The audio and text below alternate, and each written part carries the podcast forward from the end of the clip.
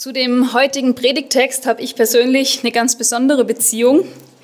Nicht das ganze Kapitel oder nicht der ganze Abschnitt, Johannes 11, 1 bis 44, aber Abschnitte daraus waren mein Examenstext im Fach Neues Testament in meinem Theologiestudium. Das heißt, ich habe den griechischen Text bekommen, musste den übersetzen und dann eine Auslegung dazu schreiben. Keine Angst, ich werde euch jetzt nicht mit allem langweilen, was man für so eine Examensklausur alles wissen muss. Ich möchte auch nicht den ganzen Text jetzt heute lesen. 44 Verse sind dann doch auch ein bisschen lang zum Vorlesen. Ich möchte mit euch die Grundaussage dieses Textes anschauen und trotzdem, damit wir ein bisschen reinkommen, ich denke, die Geschichte ist vielen auch bekannt, ähm, möchte ich die Geschichte in Zügen nochmal kurz nacherzählen. Da war Lazarus, der Bruder von Maria und Martha. Und diese drei Geschwister waren enge Freunde von Jesus. Und jetzt wird Lazarus krank und die beiden Schwestern rufen Jesus. Er soll kommen. Und als Jesus von Lazarus hört, da macht er sich nicht direkt auf zu seinem Freund. Er wartet noch zwei Tage. Und erst dann sagt er zu seinen Jüngern, unser Freund Lazarus ist eingeschlafen, doch nun gehe ich hin und wecke ihn auf. Und seine Jünger denken erst, warum will er ihn aufwecken? Wenn er schläft, ist doch gut. Schlaf ist doch bekanntlich die beste Medizin. Aber Jesus weiß, Lazarus schläft nicht nur, Lazarus ist gestorben. Und als Jesus und seine Jünger dann endlich dort ankommen, da liegt Lazarus schon seit vier Tagen im Grab. Und Martha läuft Jesus entgegen, als sie hört, dass er kommt. Und ich lese uns jetzt hier mal den Dialog der beiden vor, die Verse 21 bis 27.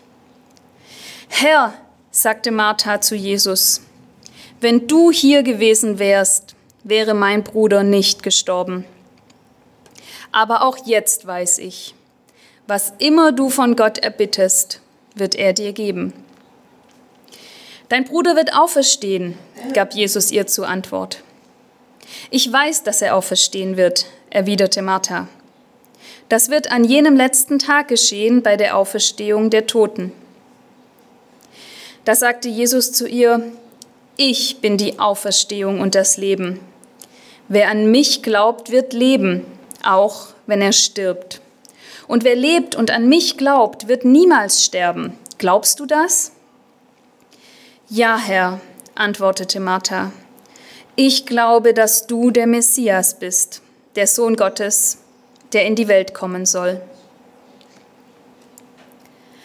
Und nach diesem Gespräch läuft Martha nach Hause und sie erzählt ihrer Schwester Maria davon. Und Maria geht auch Jesus entgegen und sie sagt, genau dasselbe.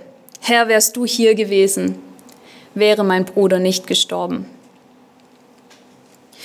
Und Jesus sieht, wie sehr diese beiden Schwestern um ihren Bruder trauern. Und dann heißt es, es erfüllt ihn Zorn und Schmerz. Und er lässt sich zum Grab bringen und dann geschieht Folgendes. Und ich lese uns jetzt hier auch nochmal den Schluss dieser Geschichte, die Verse 34 bis 44. Wo habt ihr ihn begraben? Die Leute antworteten, Herr, komm mit, wir zeigen es dir. Jesu Augen füllten sich mit Tränen. Seht, wie lieb er ihn gehabt hat, sagten die Juden. Und einige von ihnen meinten, er hat doch den Mann, der blind war, geheilt. Hätte er da nicht auch machen können, dass Lazarus nicht stirbt? Während Jesus nun zum Grab ging, erfüllten ihn von neuem Zorn und Schmerz. Lazarus lag in einem Höhlengrab, dessen Eingang mit einem großen Stein verschlossen war. Wälzt den Stein weg, befahl Jesus. Herr, wandte Martha, die Schwester des Verstorbenen, ein, er ist doch schon vier Tage tot. Der Leichnam stinkt schon. Aber Jesus sagte zu ihr, habe ich dir nicht gesagt, wenn du glaubst, wirst du die Herrlichkeit Gottes sehen? Man nahm nun den Stein vom Eingang weg. Jesus richtete den Blick zum Himmel und sagte, Vater, ich danke dir, dass du mich erhört hast.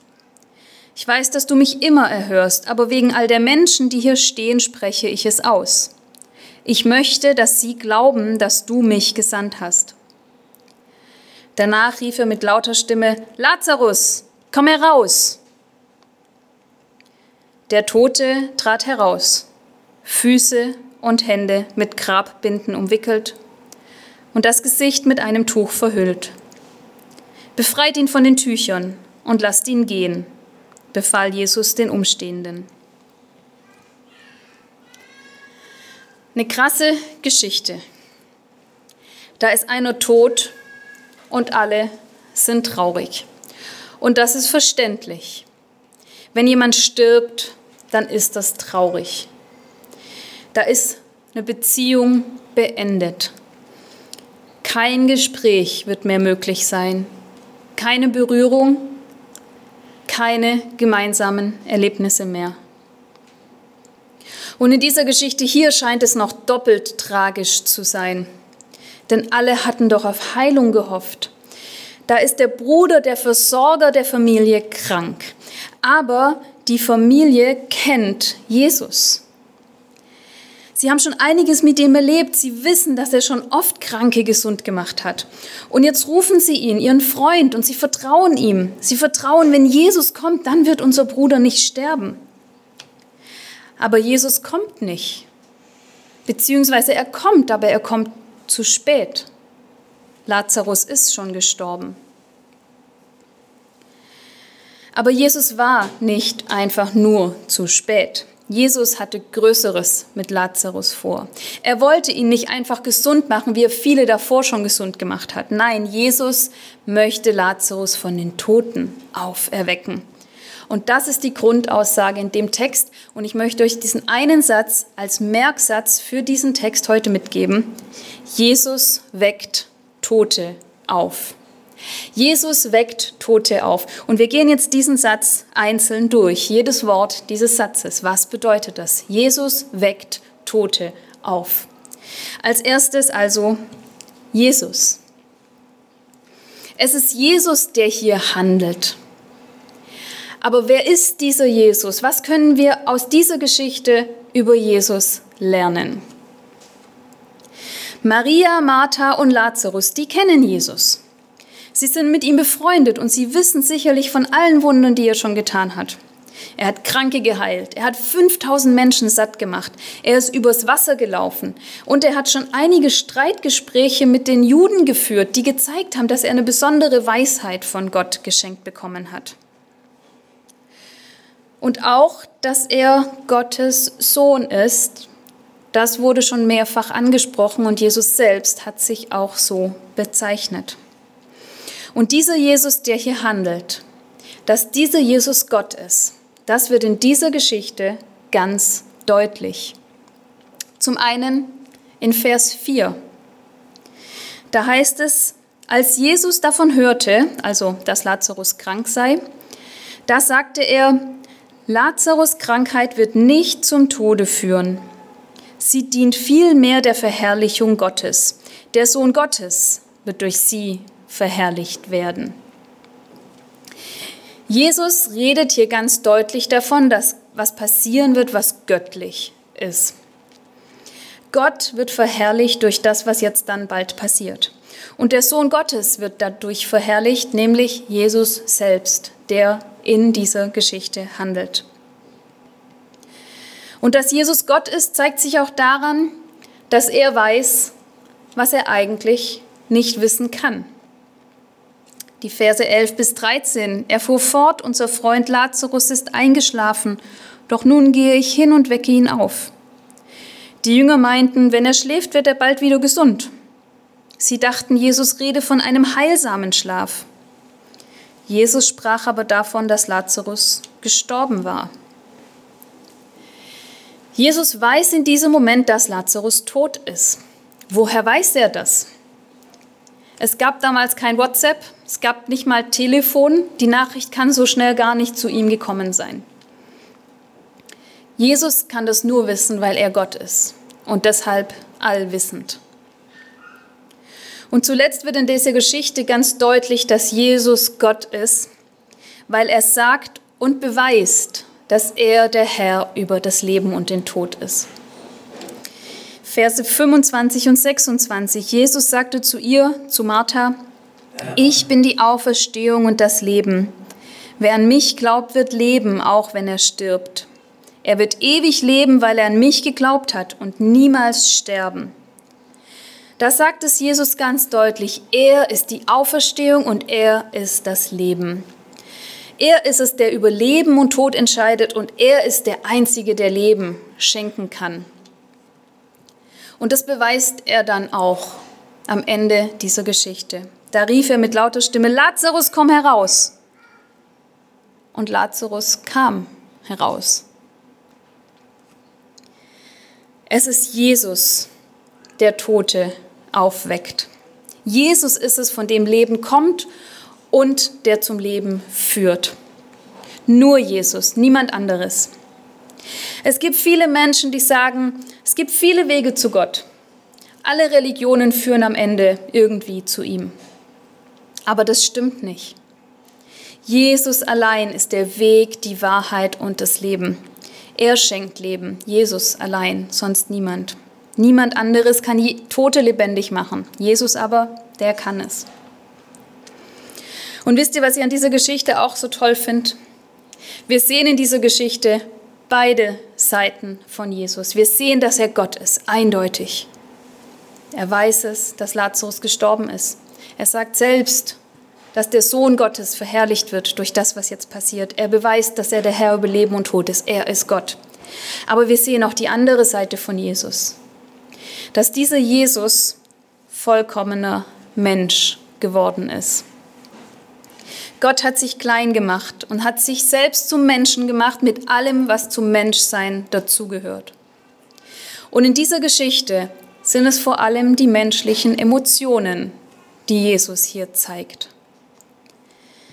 Vers 33, als Jesus die weinende Maria und die Leute sah, die mit ihr trauerten, erfüllten ihn Zorn und Schmerz. Und Vers 38, und wieder war Jesus innerlich erschüttert, während er zum Grab ging. Jesus kann Schmerzen empfinden und er kann zornig werden. Das griechische Wort, das hier für Zorn steht, heißt wörtlich übersetzt anschnauben oder anfahren. Und das verstehe ich als spontane, impulsive Handlung. Man fährt mal schnell jemanden an, man schnaubt mal jemanden an, weil man einfach zornig ist, weil man sich über etwas ärgert oder aufregt und manchmal tut es einem danach dann auch leid. Jesus kann also auch emotional sein. Er kann Zorn, Schmerz und auch impulsive Gefühle empfinden. Jesus war sauer darüber, dass sein Freund sterben musste und dass seine Freundinnen jetzt so leiden müssen. Es schmerzte ihn. Und wie jeder Mensch trauert Jesus um seinen Freund. So sehr, dass er sogar weint. Seine Augen füllten sich mit Tränen. Dieser Jesus, der also vollkommen und eindeutig Gott ist, der ist gleichzeitig auch vollkommen und eindeutig ein Mensch, der weint, der zornig ist und der trauert, weil sein lieber Freund gestorben ist. Und das heißt doch für uns, dass dieser Jesus, der Tote auferwecken kann, uns so nah ist, dass er uns in unserem Schmerz und unserer Trauer versteht, weil er es selber erlebt hat, weil er selber gespürt hat, was es bedeutet, wenn ein geliebter Mensch stirbt.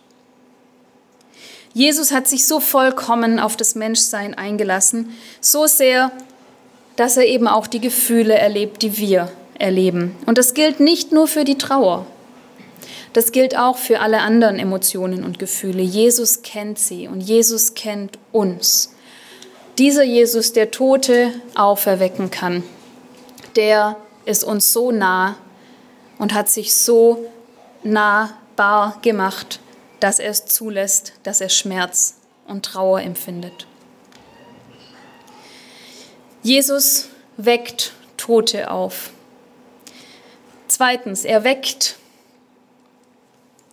Es gibt ja diese Unterscheidung zwischen aufwachen und aufwecken. Aufwachen, das tue ich alleine. Auch wenn es vollkommen dunkel ist, wenn es vollkommen still im Raum ist, wenn mich nichts stört, irgendwann wache ich auf. Beim Aufwecken ist das was anderes. Aufwecken braucht immer zwei Leute. Einen, der weckt und einen, der geweckt wird. Kinder werden geweckt, wenn sie in die Schule sollen und haben meistens dann keine Lust aufzustehen. Oder andersrum, die Kinder wecken die Eltern viel zu früh. Und die Eltern würden eigentlich gerne noch ein bisschen schlafen.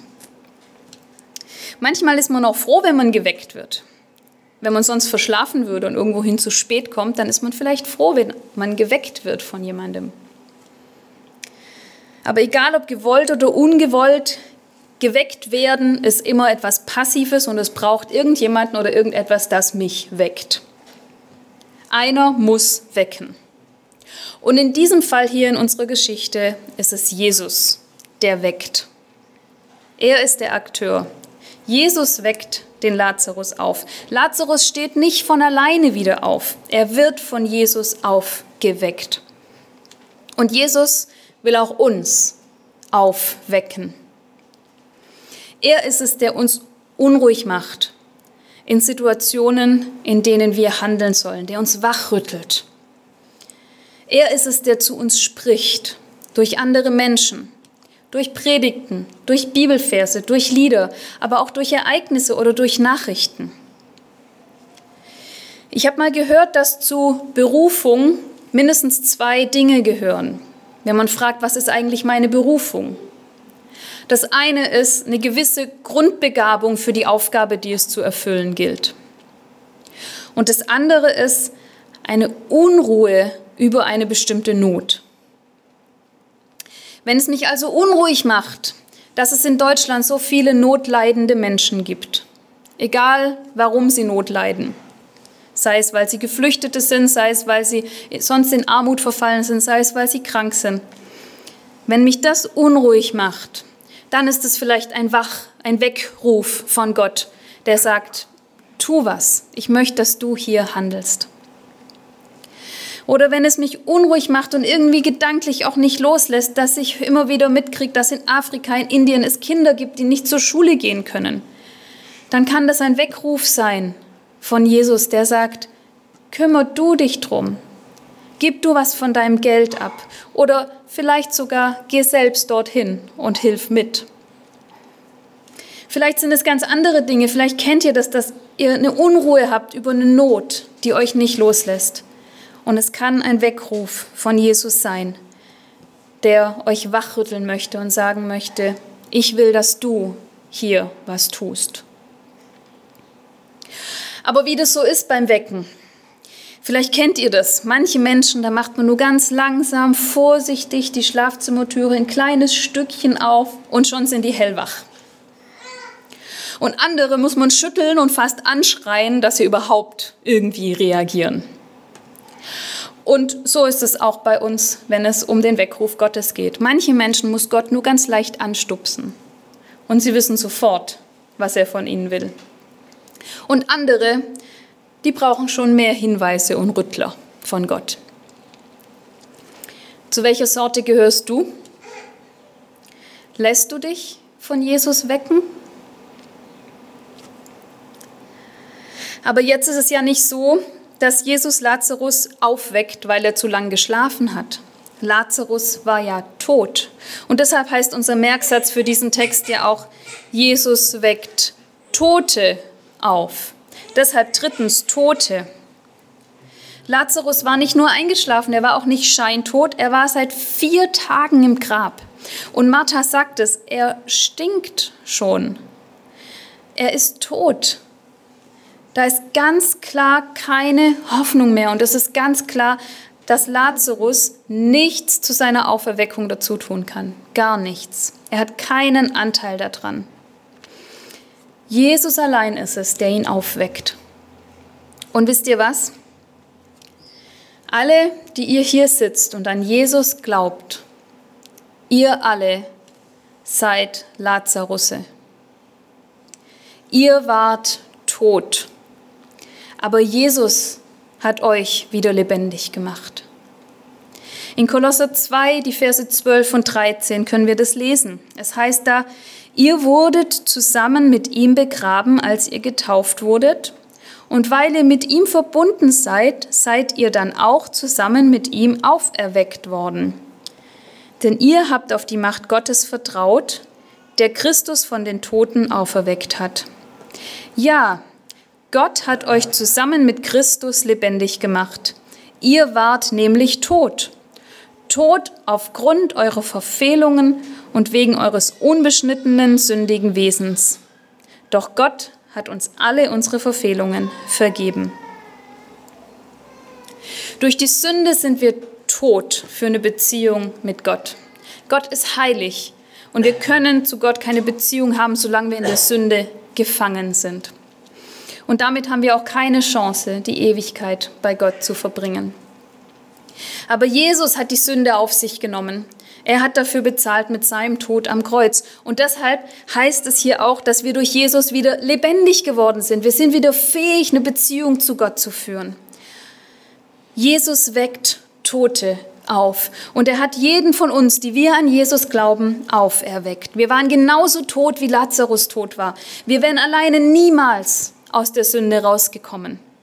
So wie Lazarus niemals eine Chance gehabt hätte, alleine aus diesem Grab wieder rauszukommen. Aber Jesus kann Tote aufwecken. Den Lazarus und auch uns aus unserer Sünde hat er aufgeweckt. Und das gibt uns Hoffnung für die Menschen um uns herum, die wir kennen, die wir lieben und die Jesus noch nicht kennen. Jesus kann auch sie aufwecken. Er kann sie auch wieder lebendig machen und aus dem Tod der Sünde retten. Auch wenn es hoffnungslos aussieht. Jesus hat diese Macht. Lazarus hat schon gestunken. Da war jede menschliche Hoffnung am Ende. Aber Jesu Macht und Möglichkeiten waren noch nicht am Ende. Lazarus wurde wieder lebendig und so kann Jesus auch heute wieder lebendig machen, die geistlich Toten wieder lebendig machen und fähig machen für eine Beziehung zu ihm und zum Leben führen. Und es gibt noch einen zweiten Aspekt des Aufweckens. Tod sind wir vielleicht doch auch in manchen Bereichen unseres Glaubenslebens. Bereiche, die nicht mehr so gut funktionieren oder die wir vielleicht sogar selbst haben einschlafen oder sterben lassen. Wie sieht es aus mit regelmäßigem Gebet, mit regelmäßigem Bibellesen? Wie sieht es aus mit dem Dienst für Gott in der Gemeinde oder auch außerhalb? Wo ist dein Glaubensleben tot? Wo ist dein Glaubensgehorsam tot? Lass dich von Jesus aufwecken. Er kann das tun, wo du die Hoffnung schon aufgegeben hast. Er kann dir helfen und er kann die Bereiche, die tot in deinem Glaubensleben, in deinem Glaubensgehorsam sind, wieder lebendig werden lassen. Anders als Lazarus kannst du ihn sogar darum bitten und du kannst mitwirken. Und hey, wenn Jesus den toten Lazarus aufgeweckt hat, dann kann er auch dich wieder lebendig machen und die Bereiche in deinem Leben wieder lebendig machen, wenn du sogar dazu beitragen kannst, wenn du ihn darum bitten kannst, wenn du dich bewusst dafür entscheiden kannst, dass du es möchtest, dass hier wieder was lebendig wird, was eingeschlafen oder gestorben ist. Lass dich also aufwecken, lass dich wachrütteln. Und dabei darfst du aber wissen, dass es immer noch Jesus ist, der weckt und der dir hilft, der dich unterstützt und der am Ende es wirkt, dass diese Bereiche in dir wieder lebendig werden. Ja, und jetzt hat unser Satz noch ein letztes kleines Wörtchen. Jesus weckt Tote auf. Viertens auf. Jesus weckt nicht einfach nur, Jesus weckt auf. Er weckt nicht an, er weckt nicht um, er weckt nicht ab, er weckt auf. Wir sollen aufstehen. Wir sollen was tun. Im Vers 4 sagt Jesus, diese Krankheit ist nicht zum Tode, sondern zur Verherrlichung Gottes, damit der Sohn Gottes dadurch verherrlicht werde. Wenn Jesus uns weckt, dann hat er auch immer einen Auftrag für uns.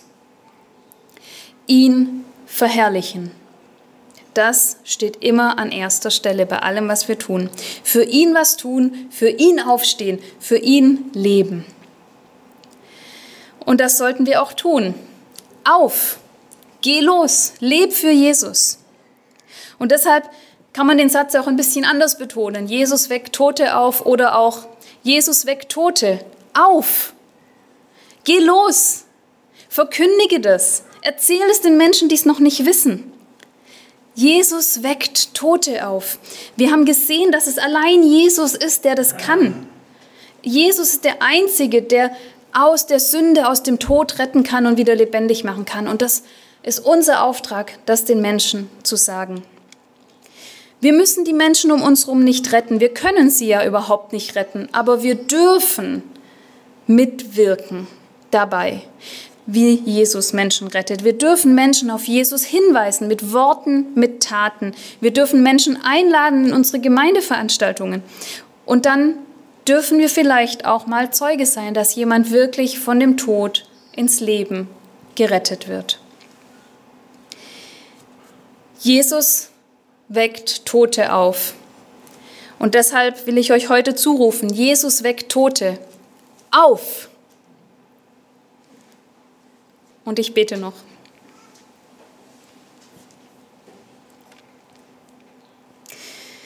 Jesus, wir danken dir dafür, dass du der Herr über Tod und Leben bist. Und wir danken dir dafür, dass du uns aus der Sünde auferweckt hast und dass du uns aus der Sünde gerettet hast und ins Leben gebracht hast. Ohne dich hätten wir das nie hingekriegt. Ohne dich könnten wir nicht aus der Sünde rauskommen und hätten wir kein Leben. Und danke, dass du uns auch heute noch jeden Tag neu aufwecken willst und dass du die Bereiche in unserem Leben, in unserem Glaubensleben wieder lebendig machen möchtest, die wir haben einschlafen oder vielleicht sogar sterben lassen. Und wir möchten dich jetzt auch bitten für alle, die noch in der Sünde gefangen sind, die noch auf der Seite des Todes stehen, die dich, das Leben, noch nicht kennen. Wir bitten dich für sie, dass du ihnen Menschen zur Seite stellst, die ihnen dich vorstellen. Wir bitten dich, dass du ihre Herzen anrührst. Und wenn wir jetzt jeder einzelne bestimmte Namen vielleicht im Kopf oder im Herzen hat, da bitten wir dich ganz besonders für die, dass du diese Menschen anrührst, dass du sie vom Tod ins Leben bringst. Und da, wo wir solche Wegweiser für dich sein dürfen. Da zeig du es uns ganz klar, rüttel du uns wach, weck du uns auf und zeig uns, für wen wir Licht und Wegweiser sein sollen, vom Tod ins Leben. Amen.